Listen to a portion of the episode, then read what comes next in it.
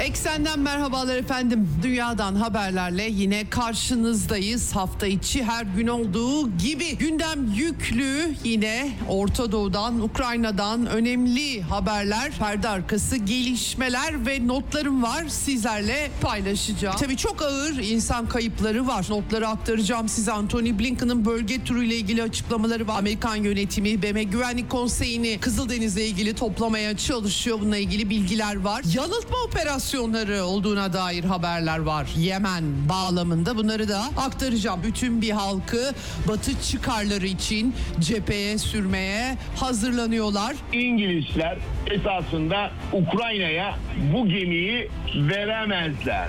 Eğer bir, bir konuda bir şey söyleyeceksek adını doğru koymamız lazım. Batı'da oyunlar tükenmiyor. Yarın görüşmek üzere Eksen'den. Hoşçakalın efendim. Ceyda Karan'la Eksen hafta içi her gün saat 16'da Radyo Sputnik'te.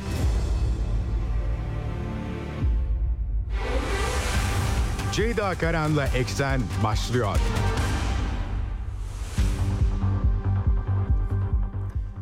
Eksenden merhabalar efendim. Bugün 9 Şubat 2024 günlerden Cuma dünyadan haberlerle karşınızdayız yine.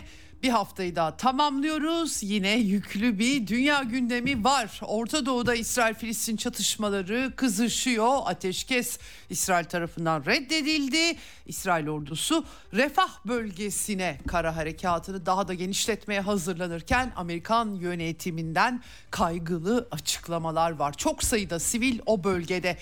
Aynı zamanda Gazze'ye insani yardım girişi konusunda sıkıntılar var. Çünkü İsrail halkı yardımı sokmamaya çalışıyor. Anthony Blinken'ın bölgeye gitmesin gitmekten vazgeçtiği haberleri geldi. Oldukça nahoş görüntüler ortaya çıkabilirdi. İsrail medyası yazıyor bunları aktaracağım sizlere. Ateşkesin reddi sonrası Mısır, Katar, Ürdün, Birleşik Arap Emirlikleri Dışişleri Bakanları Riyad'da e, buluşuyorlar e, ya da buluştular. E, Amerika'nın aynı zamanda Orta Doğu'daki pozisyonu ile ilgili tartışmalar var. Irak'ta e, ısınıyor.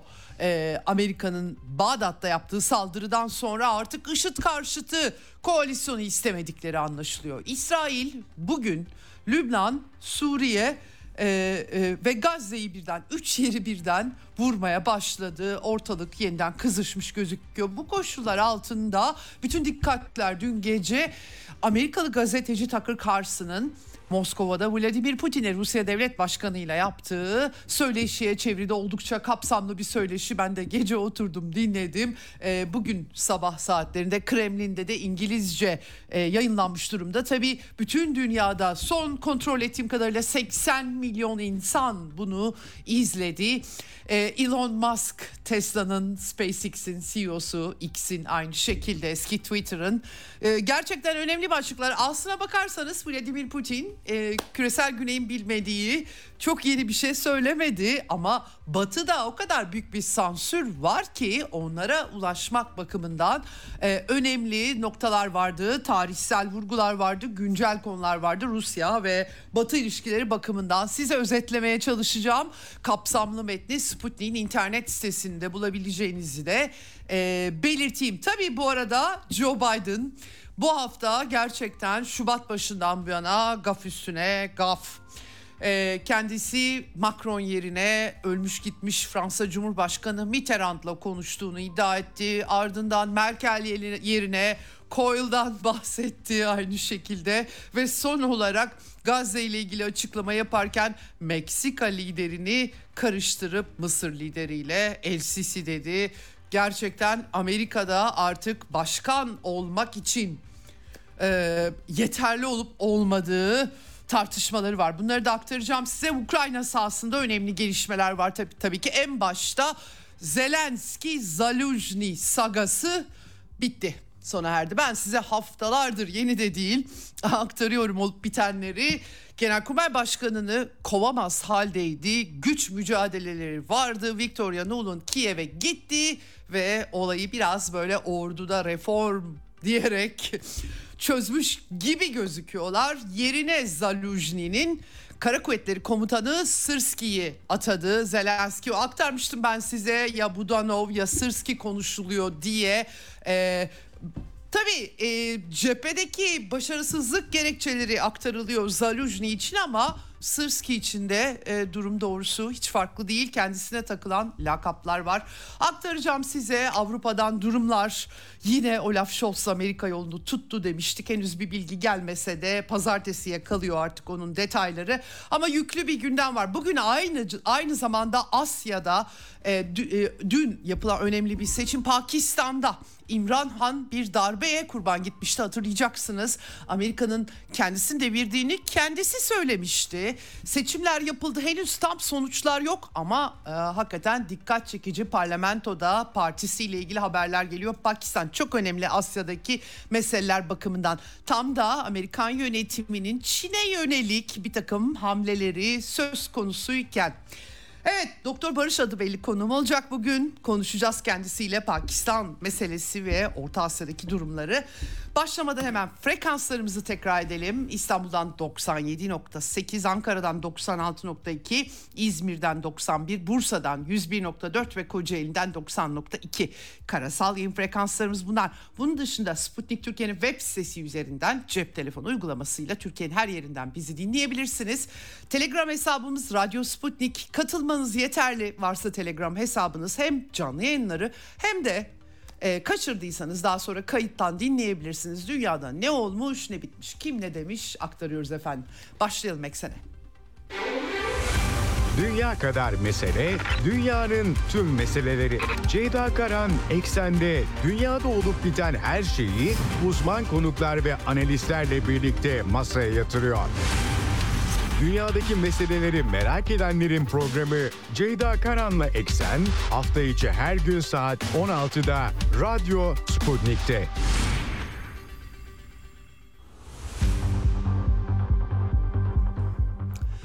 Evet bugün Orta Doğu'yu biraz daha hızlı geçeceğim. Aslında önemli gelişmeler var ama hem Putin'in söyleşisi Tucker Carlson'la bütün dünyaya mal oldu. Hem de Ukrayna sahasında önemli politikalar bakımından, Ukrayna politikaları bakımından e, dikkat çekici gelişmeler var. Onlara da daha fazla zaman ayırmak istiyorum. E, 126. gün yanlış hatırlamıyorsam İsrail-Filistin çatışması ve can kaybı artık 28 bine dayandı. Gazze şeridinde 27.840 diye dün akşam saatlerinde geldi. 68 bine yakında yaralı var.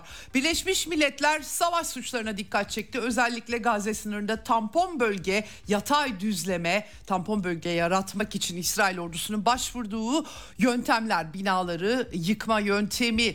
Ee, Birleşmiş Milletler Filistinlilere Yardım Ajansı Genel Komiseri Filip Lazarini'nin açıklamaları olduğu en son Gazze'nin kuzeyine 23 Ocak'ta yardım girişi oldu. Ondan beridir yardım girmiyor dedi. İçeriden açlık alarmı veriliyor. Aslında sürekli veriliyor ama e, artık çoğu açlıktan kırılır şekli kırılıyor şeklinde.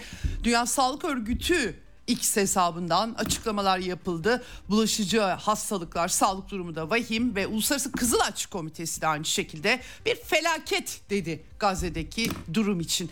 Ancak tabii ki e, sınırda İsraililer gösteri yapıyorlar içeriye yardım girmesin diye. Rehineleri geri istiyorlar. Rehineler verilmediği müddetçe Gazze'ye yardım girmemesini istiyorlar. E, bunu kullanıyorlar öyle e, anlaşılıyor. E, tabii e, refah sınırında Mısır'la güney hattına sürüldü pek çok insan. E, şimdi İsrail ordusu bizzat Savunma Bakanı Yoav Galant da Netanyahu da söyledi IDF'ye talimat verecek verdiklerini. Kara operasyonu zaten var ama daha da derinleşecek öyle anlaşılıyor. Öyle geliyor haberler. Ee, bu durumda oradaki siviller ne yapacaklar? Sınıra saldırabilecekleri yolunda beklentiler var. Ee, Mısır kanadından Nasıl olacak yani gerçekten çok acayip bir gündemle karşı karşıyayız. Ee, bugün İsrail ordusunun yardım bekleyen sivillere ateş açtığı yolunda iddialar var. Ben henüz doğrulayamıyorum bunu ama iddiaları aktarmak zorundayım. Ee, içeriği bakımından e, Anthony Blinken Orta Doğu turunda İsrail'e gitmişti ama Haaretz gazetesi, İsrail'in Haaretz gazetesi Kerem Shalom geçiş kapısına planladığı ziyareti iptal ettiğini yazıyor. Nedeni de İsrailli göstericiler içeriye insani yardım sokulmasına izin vermiyorlar. Amerika açısından hiç hoş manzaralar değil. Netanyahu dün akşam yine açıklamalar yaptı. Birkaç ay içerisinde Hamas'ı ilgi uğratacaklarını söyledi. e, geçici ateşkes anlaşması çöpe gitmişti aktarmıştım size. Bunun koşullarını hayali talepler diye nitelendirdi. Hamas İsrail ordusunun çekilmesini istiyor ve Refah'ta e, harekete geçme talimatı verdiklerini orduya tekrarladı. Bu bir felaket olabilir. Amerikan yönetimi en azından bu görüşte. E, John Kirby stratejik iletişim direktörü eğer İsrail Refah'a bir askeri operasyona girişirse bunun bir felaket olacağını söyledi.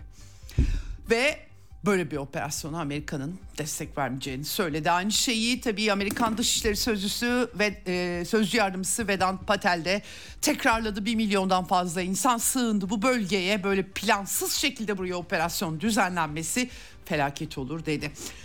Evet ama yani İsrail içerisinde de savaş kabinesi toplantılarında bu iş çok yavaş gidiyor diye şikayetler olduğu haberleri geliyor. Kendi içlerinde çok konuşuyoruz diyor İsrailler. Belediye başkanlarından birisi söylemiş özellikle Kirya Shimano'daki kuzey hattında da sıkıntılar var İsrail'in biliyoruz. E, dün tabii ayrıca bütün bunlara itiraz eden İsrailler var.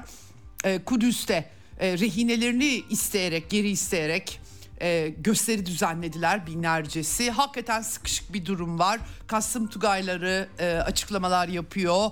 962'si tank, 55'i zırhlı personel taşıyıcı, 74 buldozer vesaire 1108'den fazla aracı yok ettik. Savaşıyoruz biz diyorlar onlar da. Böyle bir çerçeve var.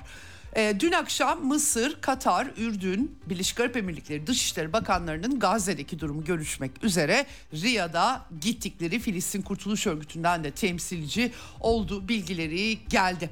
Böyle bir durum var İsrail-Filistin bağlamında aynı zamanda da Amerika'nın e, üstlerine yapılan saldırılara karşılık başlattığı misillemeler özellikle bu çerçevede Bağdat'ta bir e, Ketaib Hizbullah e, Irak direniş gruplarından. E, Irak ordusuna bağlı Haçlı grubu aslında. Bunun bir komutanı öldürülmüştü dün aktarmıştım.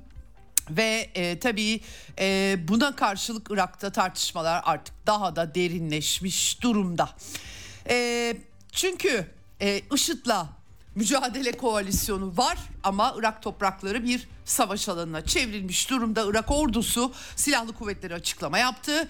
İstikrarsızlık unsuru diyor Amerikan güçleri için ve Irak'taki misyonu sona erdirmeye her zamankinden fazla mecbur bıraktığı Amerika'nın eylemleriyle bu gidişat denerek vurgulanıyor. Tabii bu nasıl olacak bilmiyorum ama hakikaten iki arada bir derede kalınacak bir durum. E, bu görüşmeler başladı aslında bu temayla ama Amerikan tarafı çekilme muhabbetinden bahsetmiyor işin doğrusu. Bir komisyon kuruldu ama e, hakikaten zorlu. Bu arada Rusya Irak'ın güneyinde petrol sahalarını geliştirecek Irak hükümetiyle Gazprom Neft'in Zikar vilayetin, vilayetinde e, proje e, ele alacakları açıklamaları var. Dikkat çekici. Evet. Şimdi e, böyle bir Orta Doğu manzarası var. Bugün İsrail'den e, göz ucuyla hemen yayına girmeden önce gördüm. Detaylarına henüz hakim değilim ama gelişecek bir haber. İsrail Hava Kuvvetleri hem Gazze'ye hem Lübnan'ın güneyine hem de Şam'a saldırı düzenliyorlar Suriye başkentine. Suriye hava savunması çalışıyor. E, Mezze askeri havaalanı diye gördüklerim var. Henüz kesin söyleyemiyorum size. Dediğim gibi haber gelişiyor ama kızışma devam ediyor diyebiliriz. Aynı şekilde Yemen'de de Amerikan ordusunun 7 saldırı daha Husi hedeflerine 7 saldırı daha düzenlediği haberi geldi. CENTCOM'dan e, e, bir e, dört insansız gemi Kızıldeniz'deki gemilere fırlatmaya bunları e, hazırlandı. 7 seyir füzesi hedef alındı diye açıklama geldi. E, Avrupa Birliği 19 Şubat önümüzdeki hafta daha çok konuşacağız belki. E, bu misyona İngiliz Amerikan misyona destek mi artık ayrı bir operasyon diyorlar. Onlar da Kızıldeniz'e gidecekler ama Alman fırkateyni Hessen yola çıkmış bile gelen bilgilere göre Husilerden Ensarullah'tan korumak için böyle bir çerçeve var.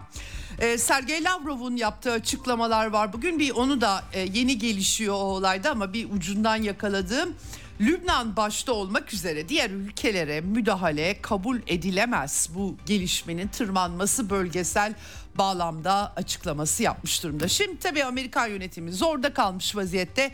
New York Times gibi gazeteler Biden yönetiminin yakın gelecekte sınırları, başkenti vesaire olmasa bile bir Filistin devleti tanımayı öne aldıklarını iddia ediyor hakikaten. E, tespit tabii Hamas'ın yok edilmekten çok uzak olduğu ve e, ama artık Filistin halkına en fazla biz yardım sağlıyoruz gibi Biden açıklamaları pek de bir şey ifade etmez hale geliyor. Amerika İsrail yüzünden sıkıntısı daha da artıyor, artıyor Amerika'nın. Hillary Clinton bu arada yeniden konuşmaya başladı. Eski Dışişleri Bakanı kendi döneminde pek çok felaket yaşadı Amerikan dış politika Amerika dış politikada ama e, Netanyahu hakkında da konuşmuş. Görevden ayrılması gerek. Ateşkes engel olacaksa mutlaka gitmesi gerek. Güvenilir bir lider değil demiş. Tabii Clinton'ın Clinton'ın standardı kendisine göre güvenilir olması. E, Netanyahu'ya yapılan eleştiriler, e, haklılıkları bir tarafa bakış açısını sergilemek bakımından aktardım. Evet. Böyle bir Orta Doğu resmi var. Parlak bir resim değil gördüğünüz gibi. Refah odaklı gelişmeler hafta sonu nasıl olacak bakacağız hep beraber.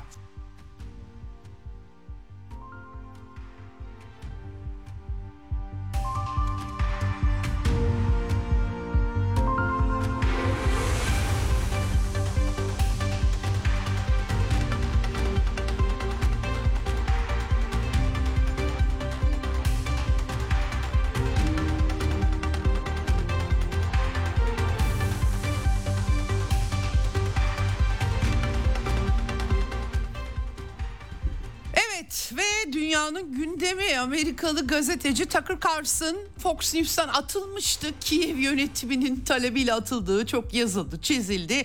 Ama tabii Amerika'da ana akım medyaya olan güven çoktan sarsılmış vaziyette. Alternatif medya kaynaklarına daha çok bakıyorlar. Gerçekten bu artık bir ol, olgu haline geldi. Elon Musk bile bunun paylaşımını yapmış Twitter'da oranları ortaya koyuyor. Tabii sürekli olarak yanlış öngörüler, sürekli olarak seçmece haberler. Bir süre sonra hakikatlerle uymayınca, arzular hakikatleri karşılamayınca insanların doğal yönelimi bu oluyor. Tucker Carlson aykırı bir isim. Açıkçası ideolojik olarak benim bir yakınlığım da yok kendisine ama hep söylüyorum. Ben bile izlemeye başladım sorduğu soruları dikkate e, almayacak e, al, alınmayacak gibi değil sorduğu sorular.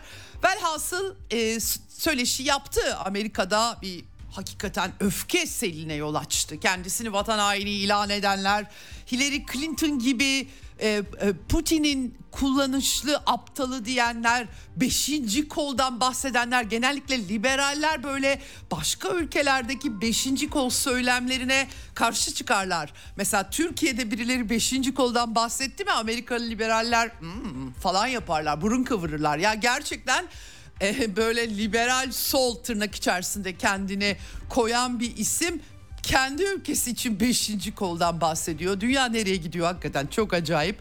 Ee, Tucker Carlson'ın bakalım Amerika'da başına neler gelecek. Avrupa'da bu alenen yasaklanması konuşuldu. Dün aktardım size. Ulusal Güvenlik e, Konseyi Stratejik İletişim Direktörü, John Kirby Amerikan halkına inanmayın sakın, inanmayın sakın diye panik halinde.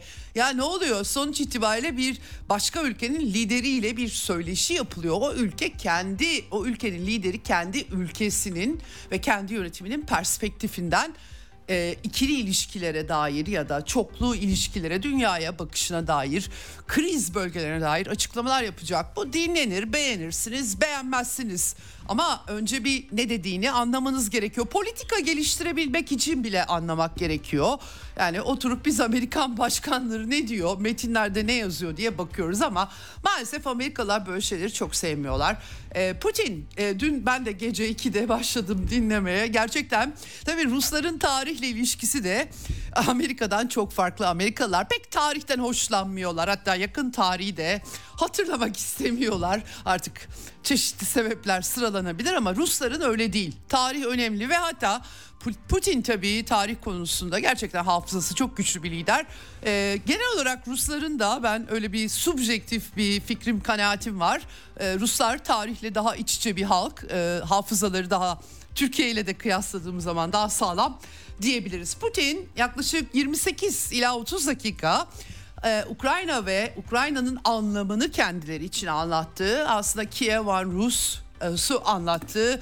E, nasıl aynı halk olduklarını anlattı. Tarihsel süreçlerdeki gelişimlerle bunların Avrupa'da da e, yaşanan süreçlerle benzer yanlarını vurgulayarak anlattı. Aslına bakarsanız tabii ki Ukrayna krizinin temelini anlatırken oradaki milliyetçilik tohumlarının imparatorluk emperyal dönemden bu yana nasıl geliştiğini, kimlerin ne etkide bulunduğunu anlattı. Örneğin Avusturya Macaristan İmparatorluğu'nun 19. yüzyılda bir etnik kimlik siyaseti ya da Polonya Rusya ilişkilerinin de içerisinde kalıyor belli bir bölge. Ama tabii asıl bugünkü Ukrayna'yı Sovyetler Birliği'nin yarattığını bu da bir olgu. Gerçekten öyle çünkü Lenin, Stalin tabii ki başka e, hedeflerle e, oldu bunlar. Bunları anlattı. Tabii bu konuda batıya bakıyorum ben. Vay efendim bu kadar tarih. Evet yani bazıları tarihle ilgileniyor. Neden sonuç ilişkisi, bağlamla ilgileniyor. Neden sonuç ilişkisi kuruyor. Hani genel olarak olaylara bakarken bunu yapmak doğrusunu söylemek gerekirse hayırlı bir şey. Daha iyi anlarsınız çünkü önünüzdeki ne olduğunu. Ama tabii işinize gelmiyorsa hiç algılamak istemezsiniz. Biraz tepkiler sosyal medyadan şöyle bir baktığımda e, tabii onları eleştirenler, cahil bulanlar, e, yani katılmamak mümkün değil tabii ki ancak cehalet bazı şeyleri görmez, görmezden gelmekte bu kadar ısrar edebilir. Velhasıl bir tarihsel bir temel çizdiğini görüyoruz. Ta 862'den başlatıp aslında Litvanya Dükalığı, Polonya e, Litvanya ilişkileri, oradan Avusturya, e, Sovyet Ukraynası'nın kuruluşu, Ukrayna'nın içerisindeki Macarlar, Transkarpatya hala e, canlı olan tartışmalar aslında bunlar. Sovyetlerin çöküşü sonrası e, Yugoslavya'nın parçalanması, NATO'nun genişlememe yönünde e, Rusya Federasyonu'na verdiği sözleri Bill Clinton'la bu konudaki konuşmasından hatıralarını anlatıp cini şişeden çıkaran ABD oldu dedi örneğin Vladimir Putin.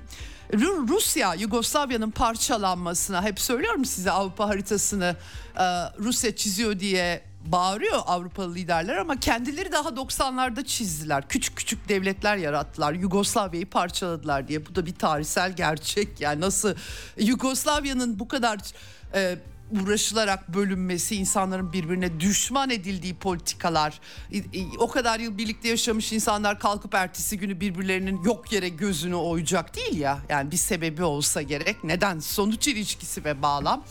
Velhasıl e, Vladimir Putin e, Rusya itiraz edince buna BM anlaşması uluslararası hukuk eskidi dediler. Bugün herkes uluslararası hukuka işaret ediyorken o dönemde eskidi diyorlardı hakikaten öyle R2P prensibi konuşuluyordu mesela. Responsibility to protect.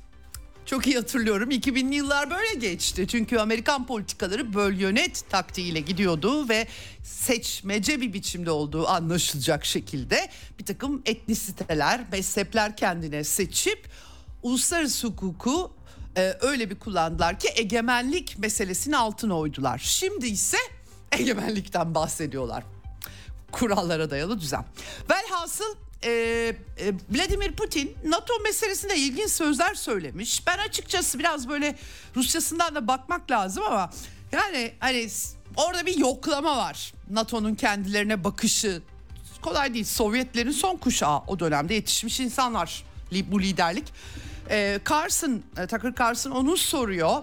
E, Clinton'a söyledim ben bunu ama akşam yemeğinde geldi Rusya'nın NATO üyeliği e, mümkün değil dedi bana diyor Putin. E peki olmamışsa olmamış çok da dert edinmiyor bunu. Burada bir yoklama var. Neden olmadı diye soruyor Carson.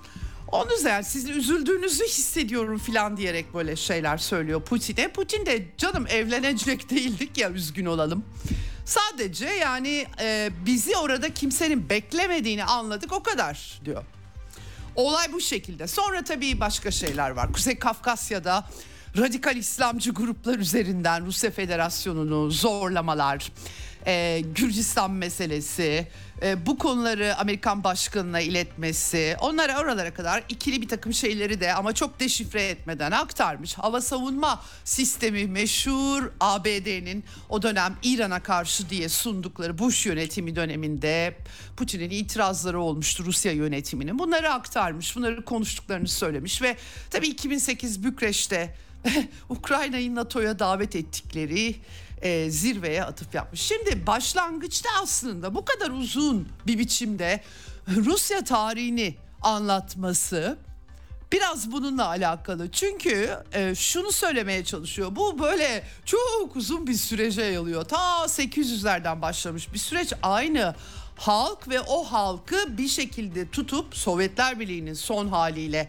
yaratmış olduğu bir yapıyı NATO sırf Rusya'yı hedef seçtiği için karşısında gördüğü için kapmaya çalışıyor ve bunun içerisinde aynı dili konuştuğumuz, aynı kültürü, aynı olduğumuz insanlar var. Dolayısıyla bunlara karşı e, şey kalamayız. Hem Rusya'ya yönelik bir saldırı var hem de e, şey diye düşünün. Kuzey Kıbrıs Türkiye Cumhuriyeti'ndeki Türkleri düşünün. Türkiye'nin hiç ilgilenmiyoruz demesi gibi.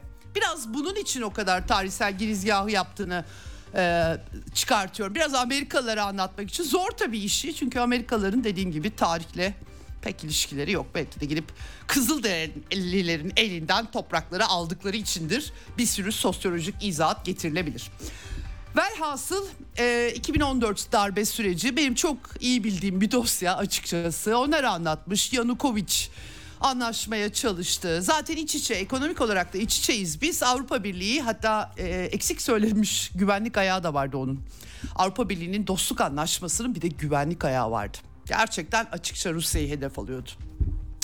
Velhasıl 2014 CIA'nin darbe yaptırması, ee, yine de Rusya'nın Minsk anlaşmalarıyla bu işi yönetmeye çalışması. Bu arada Avrupalıların ıslak imzayı attıkları ara buluculukların ertesi günü çöpe atmalarını hatırlatmış.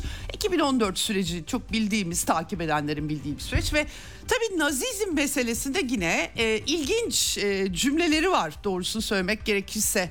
Nazizmden arındırmak ne demek diye soruyor. Zavallı Tucker Carlson'ın e, Nazizmle ilgili bilgileri tam olarak nedir bilmiyorum ama bir Hitler Nazizmi var öyle biliyoruz biz falan şeklinde olduğu anlaşılıyor. E, Putin de sabırla e, aslında şeyi de söylememiş ama Şukeviç'i anıyor, Bandera'yı anıyor.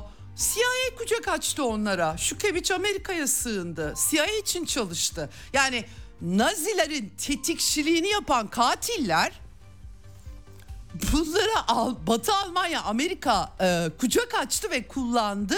Onu anlatmaya çalışıyor. Şimdi bu yönetim de e, onları ululuyor diyor. Onlarla aynı ideolojik zemini yayıyor diyor adam ve Tucker Carlson o tarihte kaldı canım falan gibi bir takım şeyler söylüyor. Onun üzerine de Kanada parlamentosunda Yaroslav Hunka vakasını Putin andı. Yahu daha geçenlerde alkışladılar adam elinde kan olan bir savaş suçlusu demek durumunda e, kalıyor. Gerçekten e, orada e, yani insanı şaşırtıcı e, bir e, sıralama var. Tabi Bandera'yı, Şukovic'i vesaire alıyor, anıyor Putin ama e, bu e, şeyde e, baş, başka unsurları da vardı. Bir noktada Zelenski seçildiğinde aslında barış için seçildiğini hatırlatıyor ve sohbet ederken ona Volodya dedim. Ne yapıyorsun? Babanız faşizme karşı savaşırken ve ön saflarda askerden Ukrayna'da neden Nazi, neonazileri destekliyorsunuz diye sordum diyor. Yani e, Tabii bu dosyayı bilmek gerekiyor ama Putin elden geldiğince o tarihsellik içerisinde anlatmaya çalışmış. Onun dışında işte kuzey akımı kim patlattı kısmı çok eğlenceli. Metnin dediğim gibi Sputnik'in sitesinde bulabilirsiniz. Elbette siz diyor Putin. E, you diyor. E, o gün meşguldüm. E, ben patlatmadım diye yanıt verince Tucker Carlson belki sizin mazeretiniz vardır ama CIA'nin yok diyor. E, kanıtlar e, meselesini sorunca yani kanıt olsa bile e, efendim e, Amerika medyayı belirliyor yazılmıyor çizilmiyor e, diyor. Tabii bunun dışında doların rezerv para olmaktan çıkması kendi ayaklarına kurşun sıkmaları Çin e, Tucker Carlson'da Amerika'daki bir artık şey olmuş trendi hale gelmiş anlatı. Çin Rusya'yı tehdit ediyor, sömürgeleştiriyor anlatısı onu da soruyor.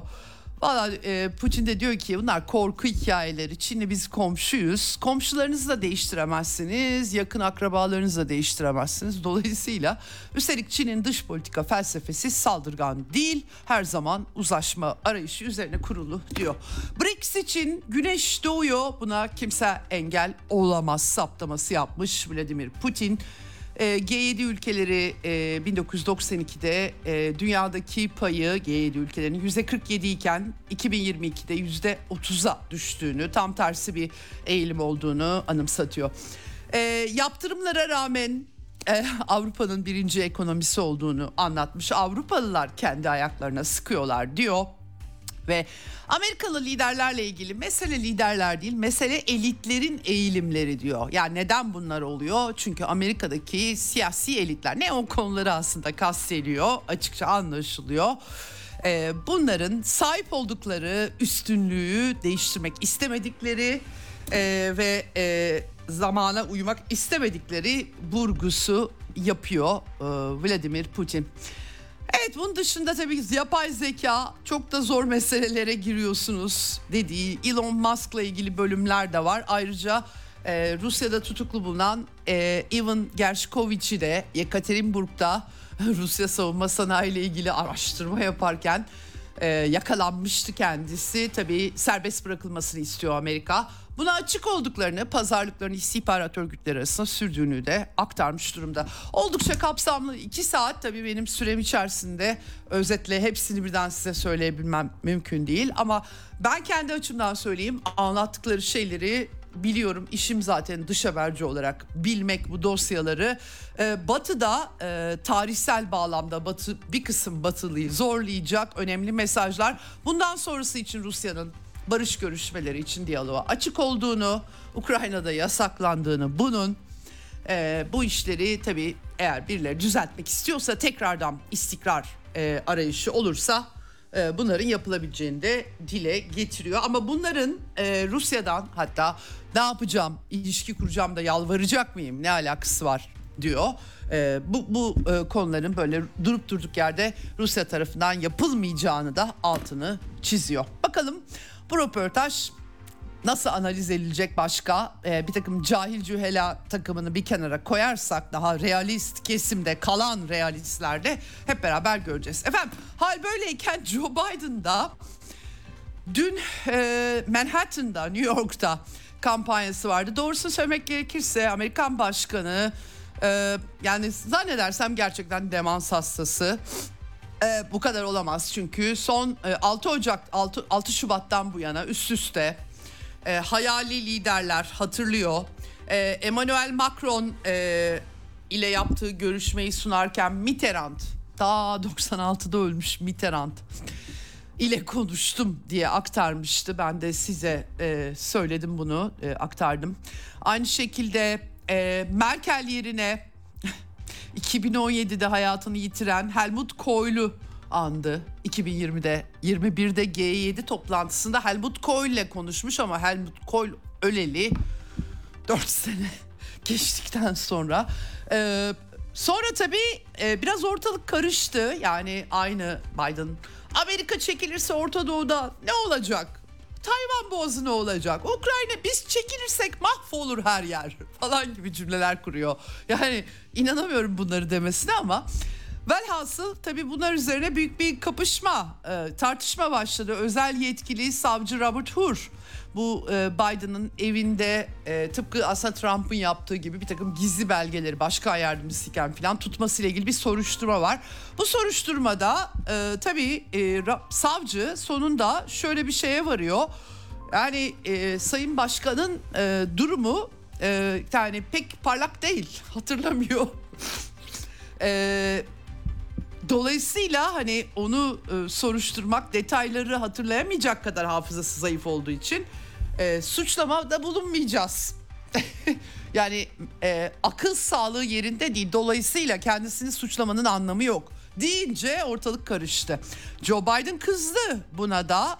Ondan sonra nasıl olur benim hafızam yerinde gayet iyi durumda. Oğlumun ölüm yılını hatırlamadığımı belirtmiş. Bu arada yalan söyledi oğlunun Irak'ta öldüğünü filan da yani bayağı göz göre göre yalan söylemiş. Nasıl cüret ederler?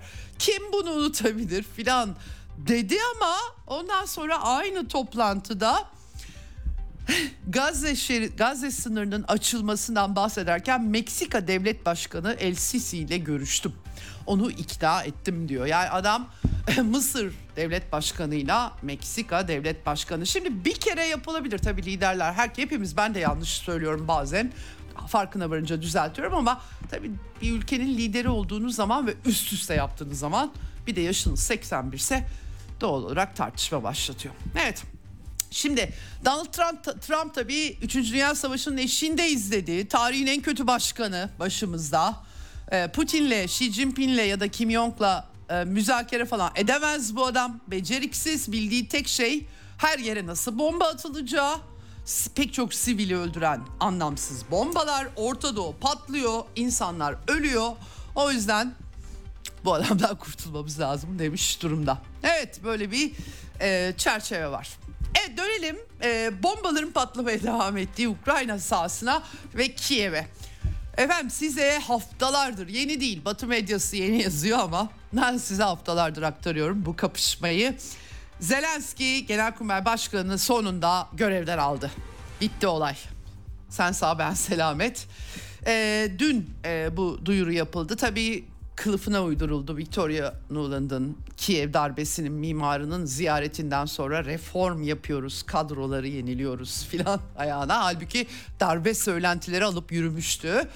Efendim e, bu arada Poroshenko çikolata kralı e, 2014 darbesi sonrası başa gelen Minsk anlaşmalarını imzalayıp uygulamayan sonra da Ruslar için Ukrayna'nın Rusça, Rus, Rusça konuşan bölümü için bizim çocuklarımız okula gidecek, onların çocukları sığınaklarda yaşayacak diyen savaş suçlusu Poroshenko da Zaluzhny'nin görevden alınmasından anladığım kadarıyla rahatsız. Esas Zelenski'nin gitmesi gerektiğini söyledi parlamentodaki konuşmasında. Aslına bakarsanız Zelenski'nin de görev süresi Mart ayında doluyor tabii. Ama bakalım başka neler olacak oldukça aktaracağım size. Tüm hizmetleri için Zaluzhny'e teşekkür etti e, Zelenski ve e, yenilenme ihtiyacı ile izah etti durumu. Yerine de Kara Kuvvetleri Generali Alexander Sırski'yi atadı. E, aktarmıştım daha önce size iki isim öne çıkıyor. Biri Budanov askeri istihbarat şefi, şefi öbürü Sırski diye. Sırski'yi tercih etmiş gözüküyor. Budanov hiçbir komuta deneyimi olmayan bir özel kuvvet askeri hani terörizm, sabotaj falan yapılmakla ilgili olsa Genelkurmay Başkanlığı tabii mutlaka faydalı olabilirdi ama e, General Sırski Sırski'nin de yalnız durumu çok parlak değil. Ben yani e, şimdi geçen yaz Mayıs ayında e, Bahmut Artyomovsk kaybedildikten sonra Wagner güçleri aldıktan sonra ısrarla Sırski bütün yaz taarruzu devam ederken güney hattında çoklu cephede Sırski Bahmut Artyomovsk'u geri almak için binlerce Ukrayna askerinin ölümüne yol açtı. Başarısız oldu. Yani Zaluzhny başarısız olmuş olabilir Genelkurmay Başkanı olarak ama Sırski de Kara Kuvvetleri Komutanı olarak pek başarılı olamadı doğrusu. Sonra döndü Kupyansk bölgesine gitti kuzeye. Orada da başarısız oldu. Dolayısıyla bunları bu işleri takip edenler haritalar üzerinde Zaluzhny'nin yerine getirilen Sırski'nin de askeri başarısızlıklarını mecburen anıyorlar. Efendim Ukrayna ordusu içerisinde ise Politico, Amerika'nın Politico internet sitesine bakılırsa kasap lakabıyla anılıyormuş Sırski. Nedeni de çatışmalarda verilen büyük zayiat. Bu korkunç lakabın verilmesi kayıpları umursamadan yeni gelen gencecik askerleri sahaya atması atması atması. Göreceğiz bakalım belki de bir değişiklik yaratır. Ee, yani ama genel olarak böyle bir çerçeve var. Beyaz Saray açıklama yap. Bizimle alakası yok canım. Biz hiç iç işlerine karışır mıyız kimsenin diye komik bir biçimde. Pentagon şefi e, henüz konuşmamıştı. Ben baktığımda belki sonra görüşmüştür Sırski ile Lloyd Austin ama e, biz de karışmıyoruz onlar kendi karar verir gibi açıklamalar yapmışlar. Gerçekten komik. Yani Amerika'da e, 2014 darbesinden sonra bir Amerikan Dışişleri Bakanlığı çalışanı vatandaş yapılarak Ukrayna Maliye Bakanı yapıldı. Amerika o kadar e, Ukrayna politikaları Amerika'ya ait ki BlackRock şirketinin ülkeyi satın alması da değil sadece. Joe Biden'ın çarşaf çarşaf videoları var. Nasıl kovdurdum o başsavcıyı yoksa vermem on size paraları diye tehdit ettim diye kendi küfürlerle söylüyor. Dolayısıyla bunlar komik şeyler tabii ki. Ee, itiş kakış olmuştur mutlaka da. Sonuç itibariyle e, Amerikalılar biz bilmiyoruz tabii bizim hiç haberimiz yok şeklinde sunumlar yapıyorlar. Ama mesela Politico yine Amerika ile anlaşmazlıklar yüzünden Zalizny'nin e, görevden alındığını yazıyor. Yaz taarruzu, başarısız yaz taarruzunda inat etmiş. Bence bunlar burada haksızlık yapıyorlar. Amerikalılar çok mu iyi biliyorlardı sanki? Amerikan e, Amerika'nın Irak işgali, Suriye'deki yaptıkları bir askeri başarısı mı var? Yani özellikle de böyle küçük ülkelerden de bahsetmiyorum. Yani Amerikalılar çok mu deneyimli, çok mu başarıyorlar her şeyi? Bu sahadaki taktiklerini de e, askeri uzmanlardan, çok farklı kesimlerden dinledim. Amerika'nın çizdiği stratejinin doğru olduğunu kim iddia edebilir? Ama e, Zarujni'yi kurban kesmiş, e, seçmiş gibi gözüküyorlar içerideki askeri kapışmalar eşliğinde. E, Nuland'ın The Times gazetesi yalnız Victoria Nuland'ın Zaluzhny'i kovma planından çok da mutlu olmadığını söylemiş. Nuland zaten bütün Ukrayna dosyası eli en çok kanlı olan o ve mahvettiği için onun görüşleri ne ifade ediyor doğrusu çok bilemiyorum. Evet. Kremlin'den açıklama var. E, Dimitri Peskov. Ya bunlar bir şey değiştirmeyecek. Bizim için fark etmez diyor özetle. E, Duma'dan bir milletvekili Oleg Morozov e, valla Nazi rejimi kadro değişiklikleriyle kurtarılamaz ve güzelleştirilemez. Yani zaten batıya bağımlılar. Yani Sırski ne yapsın? Batı silah ve mühimmat vermezse yok böyle bir ordu. Zaten Sırski ne yapsın demiş. Doğru söylemiş işin doğrusu. Yani maalesef öyle bir ülkeyi mahvettiler açıkçası. Sağdan durum parlak değil. Avdiivka bölgesi özellikle durum Ukrayna ordusunun durumu hızla kötüleşiyor. Ee, şimdi artık Batı medyasında ay canım çok da stratejik önemi yoktu gibi yazılar görebiliriz yani. Ee, aynı zamanda bir e, Starlink terminallerini kullanıyordu. Aslında Elon Musk askeri hedeflerle kullanılmasını sınırlandıracağını söylemişti ama yalan tabii o da. E, fakat Ruslar anladığım kadarıyla Rusya ordusu sahaya öyle bir elektronik sinyal engelleyiciler koymuş ki Starlink'leri engellemeye başlamışlar. Ukrayna ordusu açısından olumsuz bir başka haber olarak Telegram kanallarında geçiyor. Aynı şekilde Sergey Shoigu yine özel harekat bölgesi sınırlarına Rostov bölgesine, Rostov'un Don e, bölgesine gitmiş. Karargahta komutanlardan rapor almış durumda. Ee, tabii Ukrayna ordusu e, Belgorod bölgesinde bir takım saldırıları var sahadan. Onlar devam ediyor. E, mütemadiyen Rusya saldırıları, Rusya topraklarına saldırılar. Onların büyük bir kısmının engellendiği bilgisi aktarılıyor. Takas var. Bu hayırlı bir şey. En azından bir kısım asker ailelerine kavuşmuş. İki tarafta da Rus e, 100 civarında Rus askeri e, geri dönmüş karşılığında 100 Rus Rusya Ukrayna askeri aynı şekilde geri dönmüş e, durumda. E, Amerika'da Ukrayna'ya fon yok ama Senato'da yeni bir e, tasarı geçti. Sınır sorunlarından ayrı bir biçimde Ukrayna, İsrail ve anladığım kadarıyla Tayvan'ı da kapsayan bir tasarı ama temsilciler meclisinde işi zor. E, Mike Thompson temsilciler meclisindeki cumhuriyetçilerin başkanı artık Joe Biden'ın akıl sağlığı da yerinde değil diye tweetler atıyor. E, demokratların istediği şekilde bu savaşı devam ettireceği cumhuriyetçilerin zor yani E, ama e, Avrupa'ya zaten bu iş düşmüş durumda artık. Deutsche Welle NATO ile Rusya arasında savaş riski olduğunu yazmış. Niye? Yani neden ne gerek var? Onu bilmiyorum. Bugün e, ama Olaf Scholz e, henüz önüme düşmemişti yayına girerken. Almanya şansölyesi Amerika'ya gitti. Biden yönetimiyle görüşecek ve tabii Amerikan Kongresi'nde Ukrayna'ya para çıkmıyor. Paraları Avrupa versin diyorlar. Avrupalılar e, zor durumdalar ve en başta Almanya tabii bütün bunları hem finanse eden hem kendi ordusu zor durumda olan Almanya. Bir yandan Almanya içerisinde niye biz savaşa gidiyoruz diye soru yöneltenler var tabii ki. Bir yandan Scholz gitmeden önce e, ABD ve AB NATO'yu Ukrayna'da çatışmaya sürükleme girişimlerine direnecek dedi. Scholz'un herhangi bir şeye direnmişliği pek görülmedi aslında son iki senede ama belki bu açıdan direnir yani göreceğiz. Ee, NATO ülkelerinin kendilerini Rusya ile savaşta görmediklerini söylemiş. E, e, peki o zaman Rusya'yı stratejik yenilgiye uğratmalıyız diye niye bağırıyor NATO Genel Sekreteri yani Stoltenberg ikide birde? ABD'den de böyle açıklamalar geliyor. O yüzden yani açıkçası batılı liderlerin bir dedikleri öbür dediklerini pek tutmuyor. Yani hem Rusya'yı stratejik yenilgiye uğratmalıyız. Ukrayna'da başka çaremiz yok ah, falan filan. Sonra Scholz NATO ülkeleri kendilerini Rusya ile savaşta görmüyorlar. Sa- kendisini kendinizi savaşta görmüyorsanız görmediğiniz bir ülkeyi stratejik yenilgiye uğratma konusundaki bu tutkunun nedeni ne olabilir? Çözmek zor.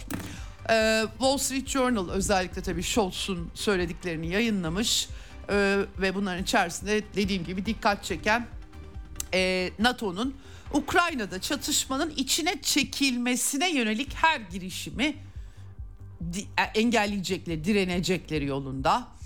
Hayırlısı diyelim Almanya böyle bir şeyi başarırsa e, dünya için hayırlı bir iş yapmış olur herhalde. Almanlar için de öyle. Ama işte e, onun dışında yani işte Polonya, e, Macaristan, Romanya böyle oradaki ufak çaplı ülkeler zaten Amerika Birleşik Devletleri nasıl bir şey çiziyorsa aynısını yapıyorlar. Bir tek Macaristan e, hala İsveç'in NATO üyeliğini oylamamış durumda.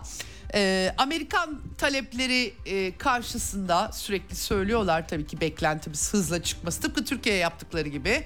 Macaristan Dışişleri Bakanı Sıcı Jarto yalnız biz Amerika'nın 51. eyaleti değiliz valla diye bir açıklama yapmış. Bilmiyorum ne kadar daha direnecekler 51. eyaleti olmaya. Onu göreceğiz ama e, herkes Macaristan'ın egemen bir ülke olduğunu anlamalı ee, ve saygı da duyması gerekiyor. İster Doğu'nun süper gücü, ister Batı'nın süper gücü ya da başka bir ülke olsun. Macaristan'ın bir devlet ve parlamentosunun da egemen bir organ olduğuna saygı duymaları gerekiyor. Gereksiz açıklamalar yapmayın bize.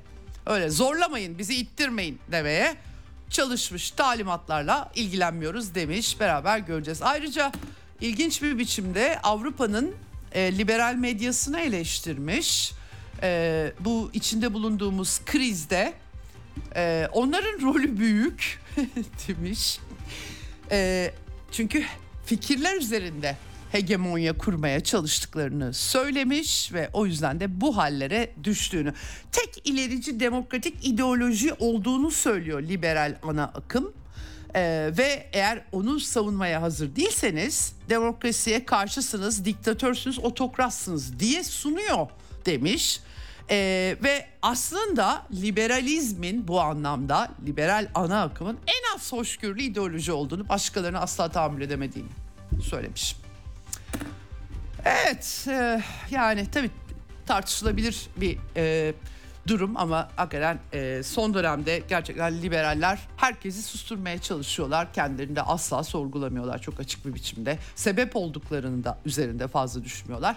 Gerçi işte eski sol jargonda liberalizm faşizme açılan yolun taşlarını döşer. Herkesin bildiği de odur. E, dolayısıyla aksi mümkün mü diye de bir soru sormak mümkün. Evet bu arada e, Türkiye ziyareti yine e, ertelenmiş ve veya tarihi zaten açıklanmamıştı demek mümkün elbette. Yuri Uşakov e, öncelikli olduğunu Türkiye'nin e, dile getirmiş tekrar devlet başkan yardımcısı e, Vladimir Putin'in e, istişare ediliyor. E, büyük önem veriyoruz çok yönlü ilişkilere uluslararası temaslarımızın da başında yer alıyor demiş. Tabii sürekli olarak Türkiye medyasında birileri tarihler fısıldıyorlar. O gerçekleşmedi öyle anlaşılıyor. Ee, Nisan sonu Mayıs başı deniyor. Bakalım ne olacak hep beraber göreceğiz. Evet. Ee, seçim takvimi de olduğunu hatırlamak lazım. Rusya'da 17 Mart'ta, Türkiye'de Mart sonunda da yerel seçimler var. Bunun da mutlaka bir etkisi olabilir diye ben doğrusu e, düşünüyorum. Şimdi e, yine bir 3-4 dakikam kaldı. Biraz Asya'ya ilgili notları aktaracağım. Pakistan seçimi önemli. E, Doktor Barış Adıbelli'ye bağlanacağız. Amerikan özel dün e, görüntüler de bir, bir takım yansıdı. Doğruluklarından tam emin olmamakla birlikte haberler de yansıdı. E, Amerikan özel güçleri e, Kinmen adasında konuşlanacaklar. Çin a, ana karasına sadece 2 kilometrelik bir uzaklıktan bahsediyoruz. E, Yeşil Bereliler e, Kinmen ve Matsu. E, şimdi niçin böyle oluyor tam olarak anlamış değilim doğrusunu söylemek gerekirse.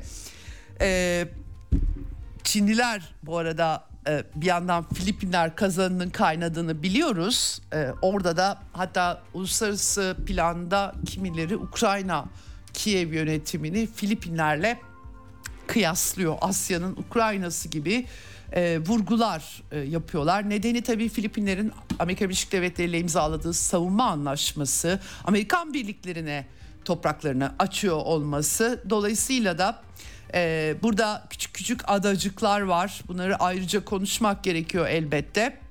Takım adalar var vesaire. Buralarda e, işler yavaş yavaş biraz geriliyor maalesef. Bu konuda Çin Dışişleri Bakanlığı Sözcüsü Wang Wenbin'in son açıklamaları var. Eee yani Çin'i saldırgan olarak sunmaya çalışıyorlar diye. Aynı zamanda Vladimir Putin Xi Jinping'le Çin lideriyle telefonda görüşmüş. Hem ikili ilişkiler hem Amerika unsuru hem Filistin hem Ukrayna'daki durumu ele almışlar. Hem BRICS işbirliğini ele almış durumdalar. Son, son dönemde Çin dışişlerinden, Çin savunma bakanından Rusya ile dayanışma yansımıştı. Ee, gelinen noktada açık dirsek teması zaten e, uzun zamandır devam ediyor. E, ama Çinliler tabii barışçı çözüm, müzakere, diyalog vurgusunu orada da eksik etmiyorlar. Aynı zamanda Rusya ile ilişkilerini değiştirmeyeceklerini, bozmayacaklarını Batı'nın talebiyle zaten en baştan beri de dile getiriyorlar. Bu konuda da Batı medyasında sanki öyle değilmiş, e, Çin'in tutumu Rusya'ya karşıymış gibi bir takım sunumlar oldu ama hepsi de bir fos çıktı.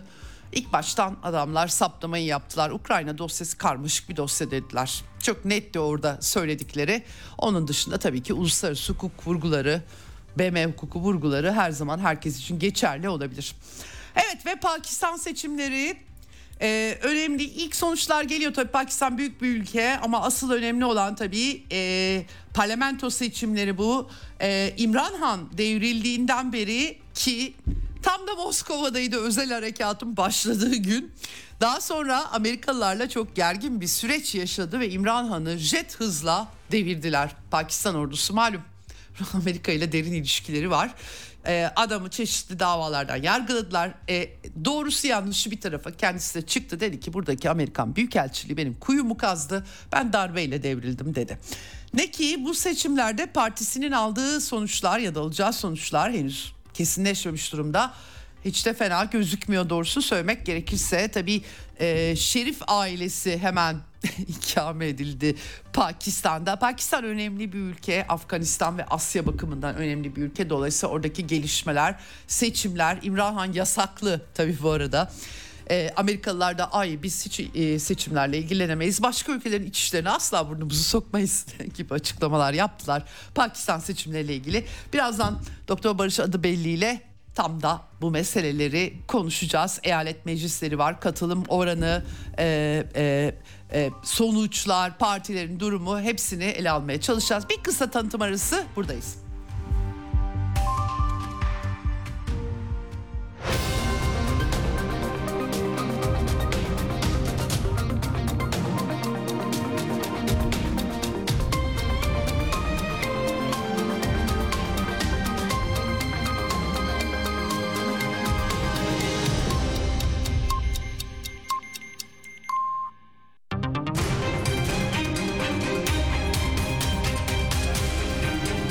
Radyo Sputnik. Anlatılmayanları anlatıyoruz.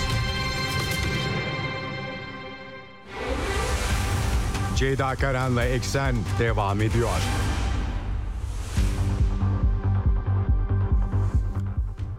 Evet Eksen'in son bölümündeyiz. Telefon hattımızın diğer ucunda Doktor Barış adı belli var. Hoş geldiniz hocam yayınımıza. Hoş bulduk efendim. iyi yayınlar diliyorum. Çok teşekkür ederim. Ee, oldukça yüklü bir gündemde başımızı kaldırıp Pakistan'a bakıyoruz. Ama Asya'ya da bakıyoruz tabii. Orada başka gelişmeler de oluyor. Sizi bulmuşken hazır e, notlar da çıkarttım ama tabii önce Pakistan. Pakistan çok önemli bir ülke e, bölgede. 241 milyonluk koca bir nüfus, nükleer bir güç. IMF'nin ağır bir kurtarma programı sırtta. E, Şerif ailesi hapse tıkılmış İmran Han partisi Tahriki İnsaf. Hiç de fena gibi gitmiyor parlamento seçimleri. Dün yapıldı. Adam yasaklı. Ee, çok tartışmalı bir süreçten geçti. Ee, bu seçimler e, öncelikle nasıl bir resim çizecek Pakistan için? Siz e, yakından takip ediyorsunuz. Biliyorum. Ee, e, e, e, her şey tersine mi sarıyor? Neler oluyor Pakistan'da?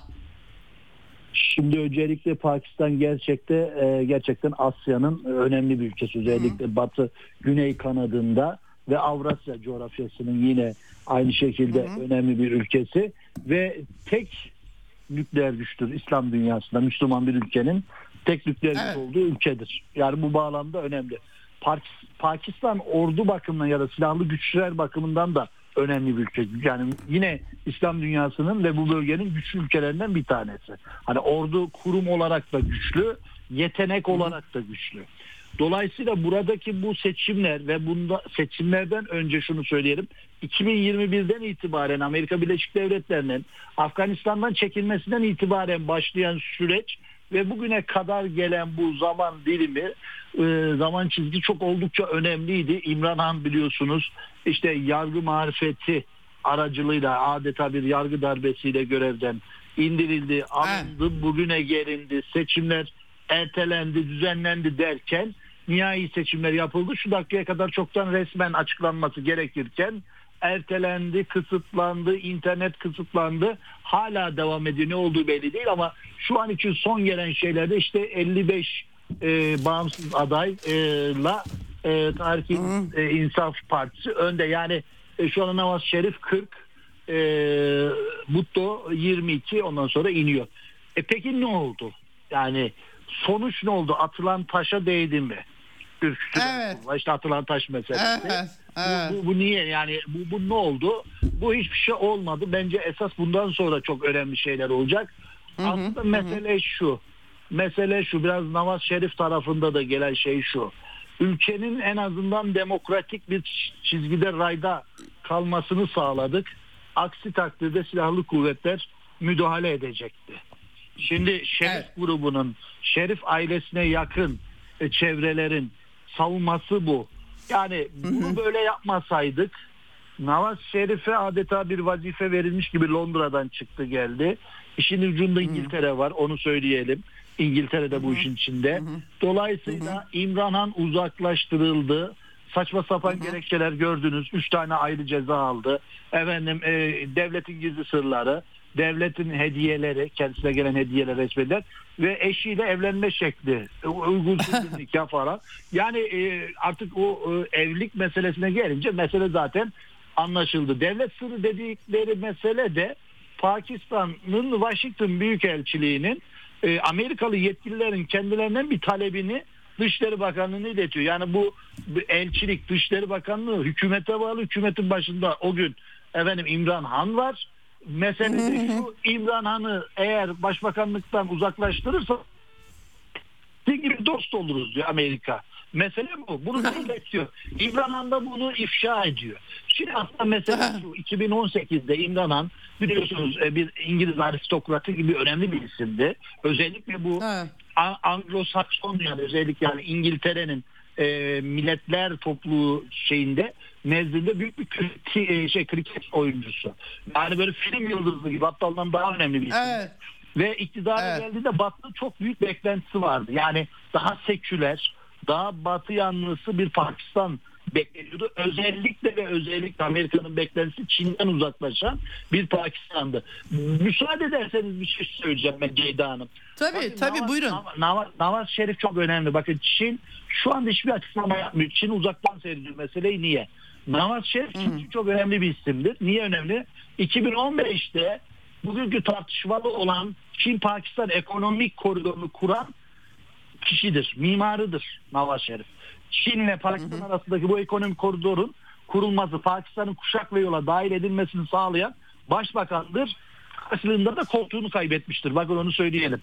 Dolayısıyla Nawaz Şerif önemli. Hani deseniz ki şimdi Xi Jinping'i şöyle bir tarafa koysanız, bir tarafa İmran Han, bir tarafa Nawaz Şerif bir oy kullan deseniz kime verir? Hani bu benim bir şey anlatmak için söylüyorum. Gerçekten böyle bir şey yok ama. Evet, Nawaz evet, Şerif- evet. Na- Nawaz Şerif'le yine oyunu verir. Çünkü İmran Han'la Çin'in e, yani Nawaz Şerif'le karşılaştırdığımız zaman bir iki tık altta ilişkiler. Biraz daha İmran Han Rusya tarafında e, oraya doğru bir açılım son dönemde İmran Han yaptı. Yani Amerika Birleşik Devletleri'ne yakın değil onu söyleyelim. Oradan uzaklaştı. Batıya da uzaklaştı.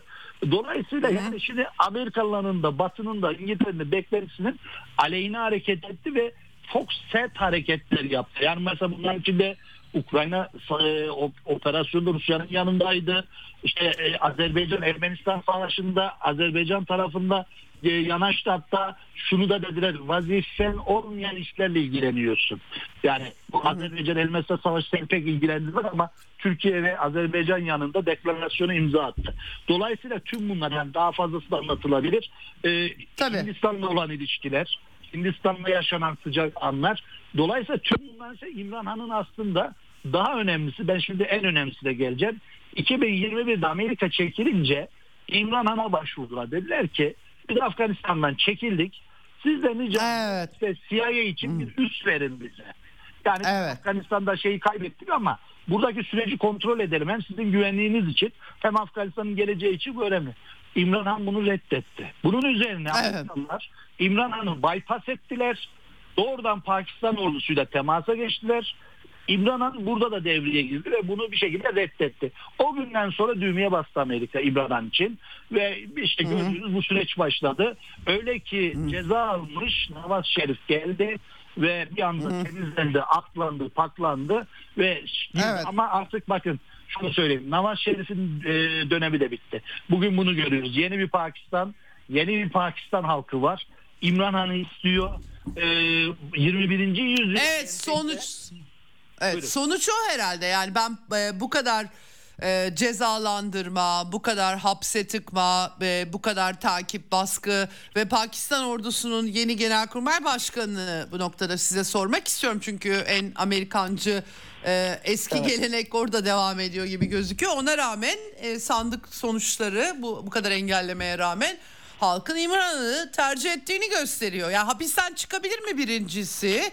Ee, tabii bu kadar yolsuzluğa, molsuzluğa rağmen e, Nevaz Şerif tekrar iki senedir e, kardeşi vesaire işte Şerif ailesi yine gelmişti. Ordu ne yapar bundan sonra? Çıkabilir mi? Nasıl bir e, öngörü e, bundan sonrası için çizersiniz? Birinci, birincisi şu. Bütün yorumcuların e, ittifakla söylediği bir şey var. Nawaz Şerif'i ordu getirdi deniyor. Yani ordu darbe yapmak yerine Nawaz Şerif'i getirdi. Nawaz Şerif Evet. zaten yet- 76 yıldan beri Pakistan siyasetini e, Pakistan ordusu zaten kontrol etti. Perde geçti. Evet. Bu artık açık. İki e, Nawaz Şerif kendisi değil de Nawaz Şerif bu seçimlerde bir başka adım attı bu Şerif ailesi. Yeni bir Benazir Bhutto doğuyor. Nawaz Şerif'in kızı siyasete girdi. O da yanılmıyorsam kazandı. E, yani milletvekilliğini. Şimdi önümüzdeki dönem biz Nawaz Şerif'in kızını göreceğiz. Aynı Benazir Bhutto e, kopyası öyle diyelim. E, yeni bir siyasi kimlik. Yani bundan sonra Şerif ailesinden onu göreceğiz. Üç, şimdi şunu söyledi. Dün şöyle bir haber geldi. Nawaz Şerif İngiltere'ye 8 e, Şubat itibariyle İngiltere'ye tekrar dönüyor şeklinde bir haber geldi. Bu yalanlandı.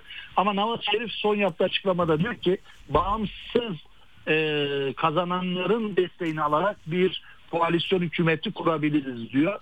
Buna kadar gerçekçi bilmiyorum. Pakistan şartlarında bu çok zayıf bir hükümet olur. İmran Han bence çıkacak. Onu da söyleyelim. Yani o eğer koalisyon hükümeti kurmak istiyorsa ve biliyorsunuz bağımsız adayları koydu İmran Han'ın partisi. Onları destekledi. Resmi olarak kendisinden girmeden onları destekledi. Şimdi eğer onları alarak bir koalisyon hükümeti kuracaksa e, İmran Han'la uzlaşmak ve anlaşmak zorunda. Ve gelelim esas meseleye. Şimdi hala sonuçlar net değil. Bundan sonra bambaşka bir süreç çünkü şu var. seçimlerin çalındığı, oyların çalındığını iddia ediyor İmran partisi. Şimdi bundan sonra Evet. büyük bir karmaşa, Okey. büyük bir karmaşa, büyük bir olay çıkar ve buna silahlı kuvvetler müdahale ederse ki bu şu anda silahlı kuvvetlerin çok memnun olduğu bir tablo değil. Ve ben şunu söylüyorum.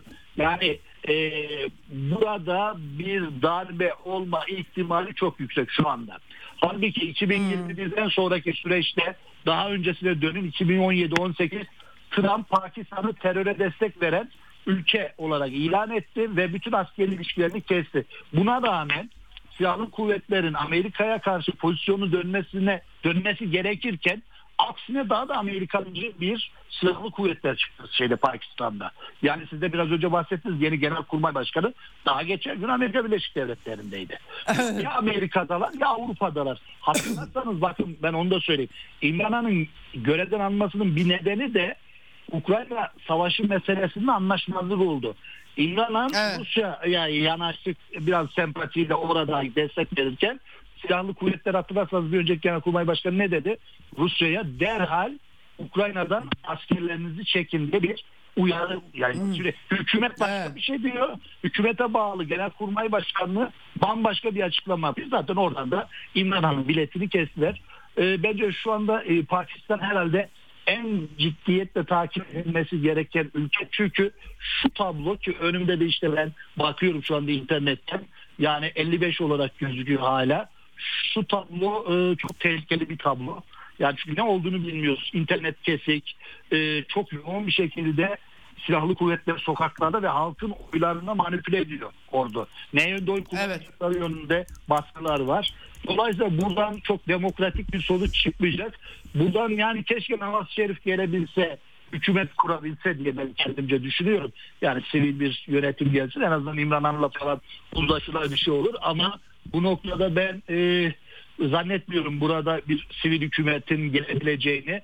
Ortaya çıkan kaos denecek ve nihayetinde silahlı kuvvetler geçici süre, süre- sürede demokrasi ara verdik diyebilir. Bir süre işte bir şey toprağın toz duman dağılsın.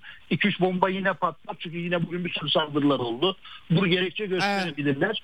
Mesele şu sonuç olarak e, Ceyda Hanım. Bu mesele nerede hazırlandı bu İslamabad'da hazırlanmış bir proje değil plan değil onu söyleyelim Yurt dışında yine ABD'de, İngiltere'de hazırlanmış bir plan var.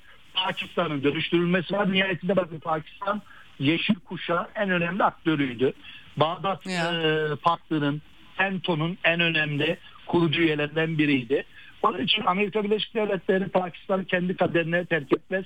Çünkü Pakistan biliyor musunuz sadece İran veya öteki işte unsurlar için Pakistan Hindistan'a karşı en önemli fren mekanizmasıydı Amerika'nın. Kontrol ve fren. Çünkü Pakistan elinde durduğu sürece Hindistan'a dilediğini yaptırabiliyordu. Şimdi dikkat edin Pakistan kartelinden çıkınca Hindistan'da olan ilişkileri de oldukça e, asimetrik gidiyor. Yani Rusya ile gelişen bir Hindistan var, ilişkilerini geliştiren. Dolayısıyla Amerika ile birlikte Hint Pasifik'te daha e, rahat adım atmayan bir Hindistan var. Kendi kendine büyük bir güç merkezi olmaya başlayan bir Hindistan var. Dolayısıyla buna karşı zaman zaman Pakistan Amerika kullanırdı. Şimdi tekrar belki silahlı kuvvetler üzerinden bunu deneyebilir. Unutmayalım ki Pervez Müşerref'in devirdiği lider Nawaz Şerif darbeyle hatırlarsanız. Evet. Evet. Ve Evet. ilginç ben tarih tekerrürden ibaret diyorum. Pakistan'ın siyasi tarihi tamamen askeri darbelerle dolu. Bir, bir de başbakan idam ettiler onlar biliyorsunuz.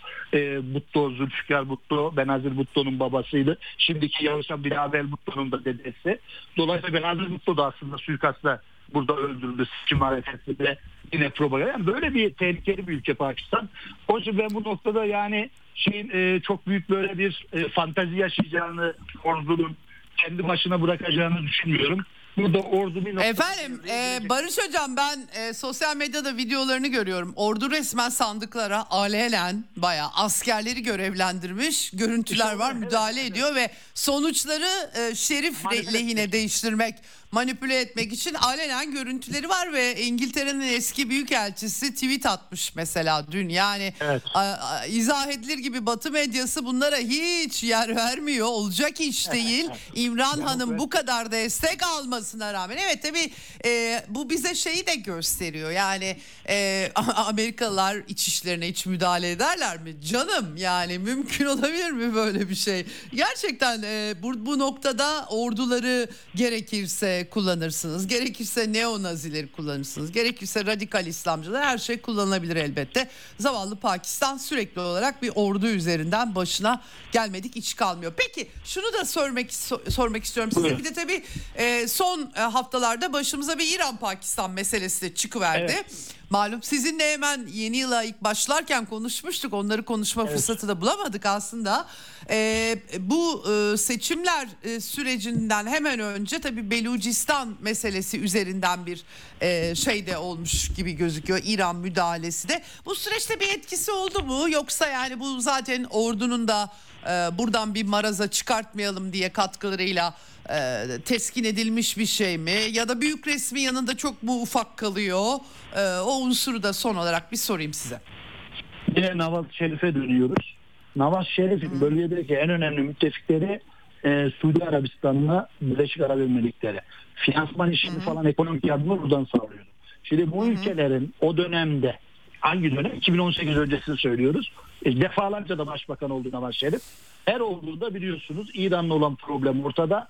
Ortak problemleri İran. Yani Suudi Arabistan, Birleşik Arap Emirlikleri, Pakistan'ın ortak problemi İran'dı. Aslında Suudi Arabistan'ı ve Birleşik Arap Emirlikleri'nin İran'la olan sorunlarında Pakistan onların yanında duruyordu. Şimdi dolayısıyla unutmayalım.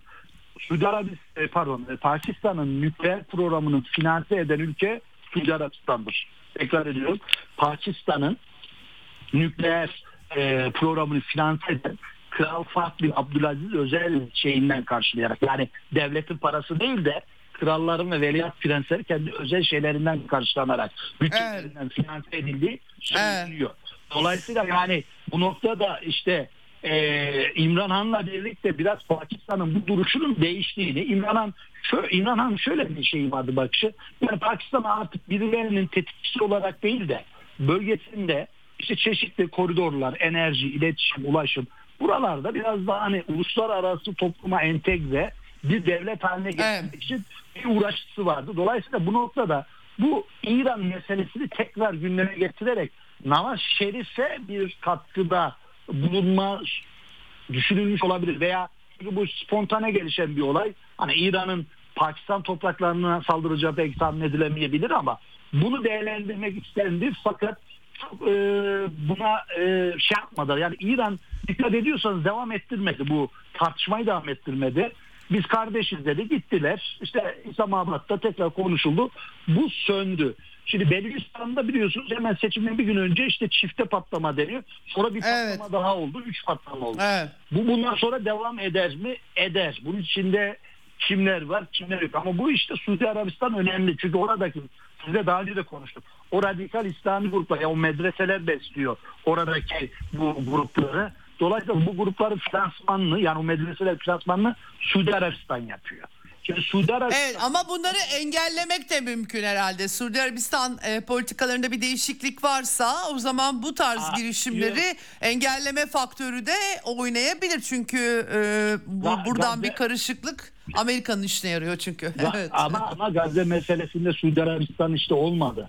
Yani Biden doktrini diye bir şey yok yaptılar şimdi. Biden doktrini Clinton ziyaret etti. Suudi Arabistan ben İsrail'le dedi olmazsa olmaz bir teklif sundu. 67 sınırlarına dayalı e, başkenti Kudüs olan bir devlet olursa İsrail Evet. dedi. Bunun olmayacağını herkes biliyor. 67 sınırlarda mümkünatı yok Evet. yani. İsrail bunu Evet. kabul etmiyor zaten. Dolayısıyla Suudi Evet. Arabistan bunu kesildi attı. Bu ne demek? Çin Şangay İşbirliği Örgütü BRICS üzerinden ve yeni normalleştirdiği İran ilişkileri üzerinden Suudi Arabistan yeni rotasında devam edecek demek. Yani Amerika geriye almak istedi. Ama şunu şöyle bir virgül koyalım.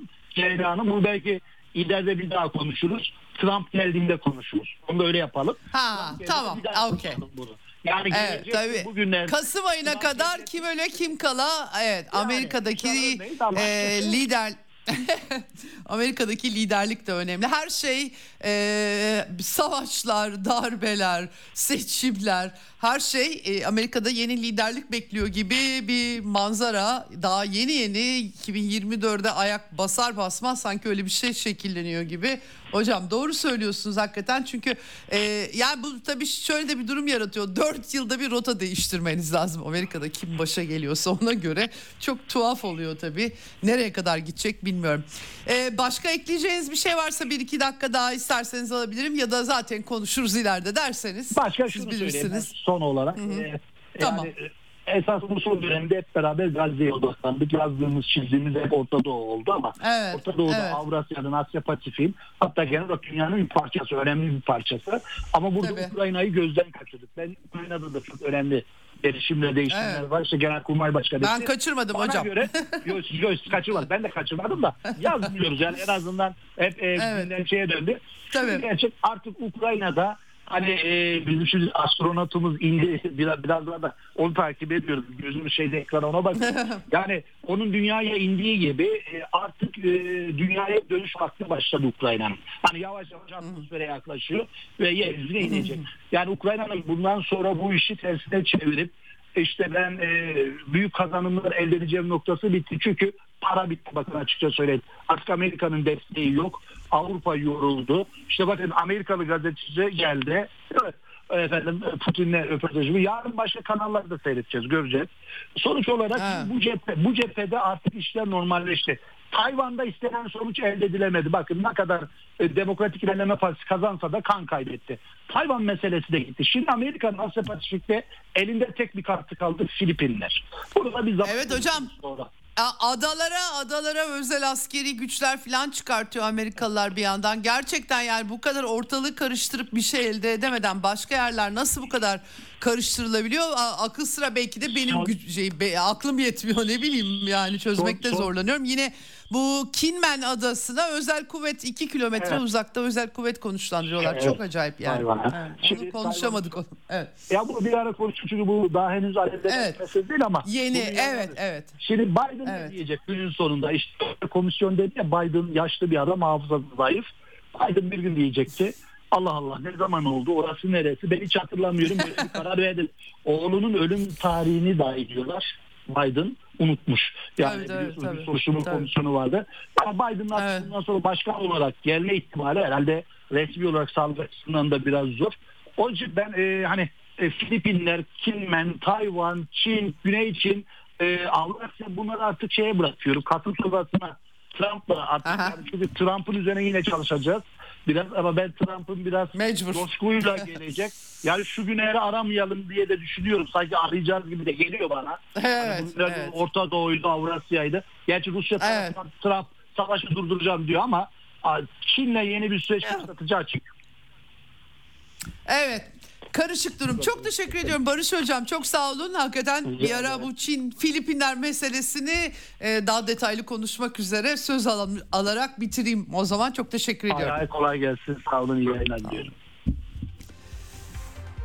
Evet Doktor Barış Adıbelli ile konuştuk. Asya konuşmaya başlayınca ikimiz de coşuyoruz. Ee, dış politikada ben de seviyorum Asya konuşmayı. Gerçekten ayrı bir derinliği var. Ülkelerin kendi siyasetleri, siyasi gelenekleri, tarihleri her şeyde aslında son gelişmeler başka yerlerde de öyle gerçi ama bunun üzerine oturuyor.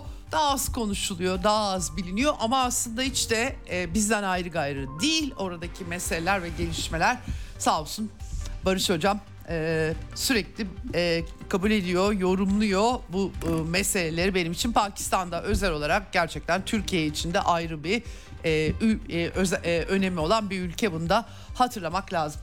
Evet bu haftalık bu kadar efendim. Pazartesi günü dünyadan haberlerle eksende buluşma, görüşmek üzere. Hoşçakalın. Ceyda Karan'la Eksen sona erdi. Dünya kadar mesele, dünyanın tüm meseleleri. Ceyda Karan Eksen'de dünyada olup biten her şeyi uzman konuklar ve analistlerle birlikte masaya yatırıyor. Dünyadaki meseleleri merak edenlerin programı Ceyda Karan'la Eksen hafta içi her gün saat 16'da Radyo Sputnik'te.